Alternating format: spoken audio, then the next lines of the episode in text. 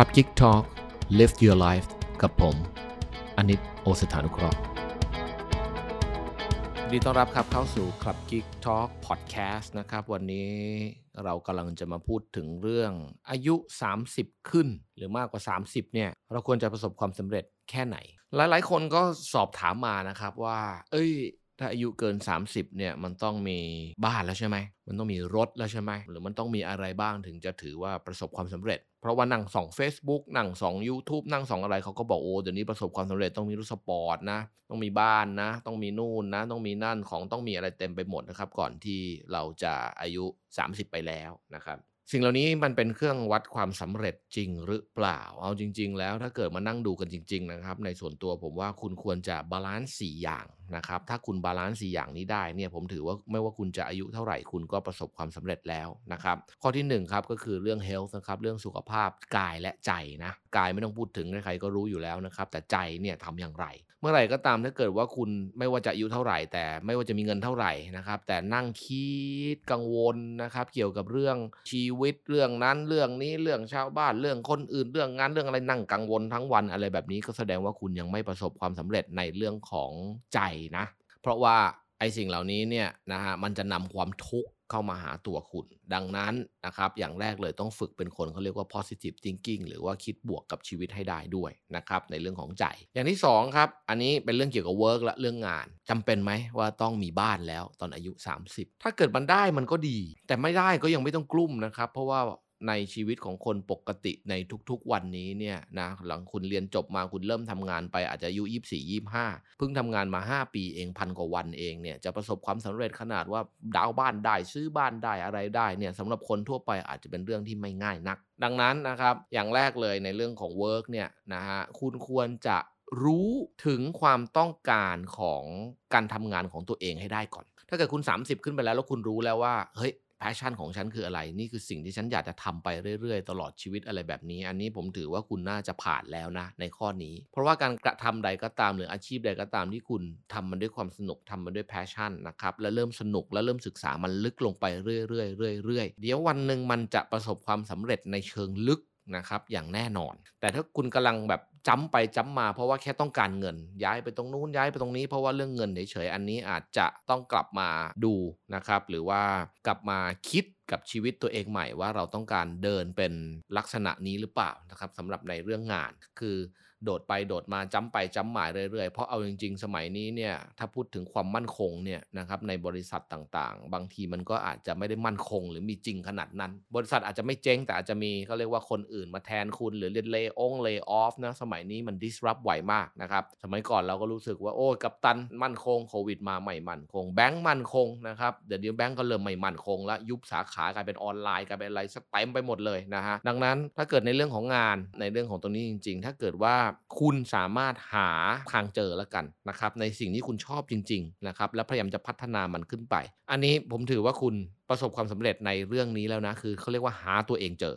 แต่ยังไม่ต้องไปพูดถึงว่าแบบมีบ้านแล้วหรือมีรถแล้วอะไรขนาดนั้น บางคนอาจจะแบบเช่าบ้านอยู่ก็ได้นะฮะแต่ตราบใดที่คุณยังมีงานทำนะครับ ที่คุณยังรักมันที่คุณอยากตื่นมันขึ้นมาทำมันนะครับ แล้วสิ่งนี้มันก็ทำให้คุณเขาเรียกว่าเลี้ยงชีพชอบได้นะครับ แล้วก็เป็นสิ่งที่คนจำนวนหนึ่งเริ่มยอมรับคุณ อันนี้ผมถือว่าคุณประสบความสำเร็จแล้วนะอย่าไปเอาเขาเรียกไม้บรรทัดของคนอื่นมาวัด เดี๋ยวมันจะเครียดไปซะเปล่าๆข้อต่อไปครับ love กับ relationship ถ้าเกิดว่าคุณสามารถจะมี relationship หรือความสัมพันธ์ที่ดีกับคนรอบข้างได้ ไม่ว่าจะเป็นพ่อแม่พี่น้องเพื่อนฝูงแฟนหรืออะไรก็ตามนะครับ ถ้าคุณไอ้ balance สิ่งเหล่านี้ได้ดีและมีความสุขกับมัน คุณประสบความสำเร็จแล้ว แต่ไม่ว่าถ้าเกิดว่าคุณไม่ว่าจะอายุเท่าไหร่ แต่ถ้าเกิดว่าคุณยังนั่งเครียด ยังมีความสัมพันธ์ที่ไม่ดียังต้องไปนั่งทนกับคนห่วยห่วยอะไรแบบนี้ คุณก็ยังไม่ประสบความสำเร็จในชีวิตนะหาเงินมาก็ไปกลุ้มใจในเรื่องของชาวบ้านหมด เราพูดพูดง่ายๆ ยังไม่ได้เอาเงินนั้นมาทำให้เกิดความสุขทางด้านทั้งกายและจิตใจสำหรับตัวเอง บางทีคนเราเนี่ยนะเวลากลุ้มใจเนี่ยมันไปกลุ้มใจเรื่องของชาวบ้านซะเยอะนะครับตัวเองบางทีก็เอาตัวรอดไปเรียบร้อยแล้วนะครับแต่ก็ยังไปกลุ้มใจเรื่องของชาวบ้านอยู่ดังนั้น เรื่องของความสัมพันธ์เนี่ยต้อง balance ให้ดีอะไรที่มัน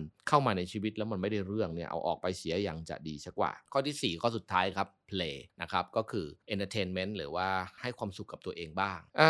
ชีวิตคนมันไม่ใช่เรื่องการทำงานทำงานทำงานเก็บเงินเก็บเงินแล้วก็นอนนอนนอนนอนแล้วก็เก็บเงินเก็บเงินอย่างเดียวนะครับคุณต้องเพลย์หรือว่าเขาเรียกว่าเอาเวลาไปใช้ให้ชีวิตตมันมีความสุขมีรอยยิ้มมีเสียงหัวเราะบ้าง และนี่ก็คือจุดประสงค์ของการมีชีวิตอยู่ไม่ใช่หรือก็คือเราอยากมีชีวิตที่ดีมีรอยยิ้มมีเสียงหัวเราะให้กับตัวเอง ดังนั้นการกันเงินไว้บางส่วนและเวลาไว้บางส่วนเพื่อที่จะเอาไปใช้ในขานี้ คุณอาจจะเดินทางท่องเที่ยวนะครับ คุณอาจจะซื้อของมาไอ้บำรุงบำเรอตัวเองบ้าง ถ้าเกิดว่ามันไม่ได้เดือดร้อนตัวเองจนเกินไปนัก คุณอาจจะมีกิจกรรมอะไรต่างๆ ที่สนุกสนานนะครับ คุณอาจจะไปไอ้นวดหน้าทำผมสปงสปาเล็บอะไร มันไม่ใช่เรื่องผิดอะไรนะครับ มันอยู่ที่การเขาเรียกบริหารเงินในชีวิตไม่ให้ไปเดือดร้อนในส่วนอื่น แต่ชีวิตควรมีขานี้นะ ไม่งั้นมันจะเครียดไม่รู้ไม่งั้นมันจะเหมือนมดเหมือนปลวกอะทำงานแล้วก็หาเงินสร้างรังไปเรื่อยๆ แต่มดปลวกมันไม่ได้มีขา play หรือว่าขา entertainment แต่มนุษย์เป็นสัตว์ที่สมองเราซับซ้อนมากกว่านั้น เรามีอารมณ์ นะครับดังนั้นถ้าเกิดว่าการที่เราได้ไปปลดปล่อยอารมณ์บ้าง ได้ไปเรียนรู้อะไรใหม่ ๆ ในอีกมิติหลายๆมิติในของมุมมองของโลกใบนี้เนี่ยนะฮะมันก็จะทำให้คุณเขาเรียกว่าเปิดกว้างในความคิดหรืออย่างน้อยสุด การที่ได้ไปผ่อนคลายเพลิดเพลินอารมณ์เนี่ยมันก็ทำให้เราสมองเราโล่งนะครับแล้วเราก็สามารถจะคิดอะไรออกได้อีกในหลาย ๆ เรื่องนะครับดีกว่าไปนั่งจดจ่อจมเจ้า แล้วก็งานงานงานงานอย่างเดียวบางทีคุณก็จะตันและคิดไม่ออกเพราะคุณไม่ได้ไปเติมอาหารสมองนะครับในเรื่องอื่นเข้ามาเลย ดังนั้นจะเห็นว่าการประสบความสำเร็จเนี่ยเราไม่ได้วัดกันที่ว่าใครมีอะไรนะนะฮะอย่างแรกเห็นไหมว่าเราวัดกันที่ใจว่าใครมีความสุขหรือเปล่า อย่างที่ 2 เราวัดกันที่งานณตอนนี้ที่คุณกำลังมีความสุขกับการทำงาน และงานนั้นสามารถเลี้ยงชีพชอบได้หรือเปล่า อย่างที่ 3 คุณสามารถมีความสุขกับคนที่คุณรัก ในรอบๆตัวคุณได้หรือเปล่านะครับ และก็อย่างที่ 4 คุณสามารถเพลย์และมีความสุขกับชีวิตกับตัวคุณเองได้หรือเปล่า ถ้าคุณทำครบ 4 เรื่องนี้มีความสุขดี ยังมีบ้านอยู่ มีข้าวกิน ยังมีงานที่ตัวเองรักทำ นะครับแล้วก็ยังหาความสุขรอยยิ้มเสียงหัวเราะได้ด้วยตัวเองได้ ผมถือว่าคุณประสบความสำเร็จแล้วครับในวันนี้ แต่ถ้าเกิดว่าใครยังมีไม่ครบ ก็ลองไป balance สิ่งเหล่านี้ดูทำมันให้ครบ และเดี๋ยวถ้าคุณทำมันครบแล้วคุณจะรู้สึกว่าคุณอยากตื่นในวันพรุ่งนี้ ไม่ว่าจะเป็นเสาร์หรืออาทิตย์หรือวันจันทร์เพราะทุกวันจะเป็นวันที่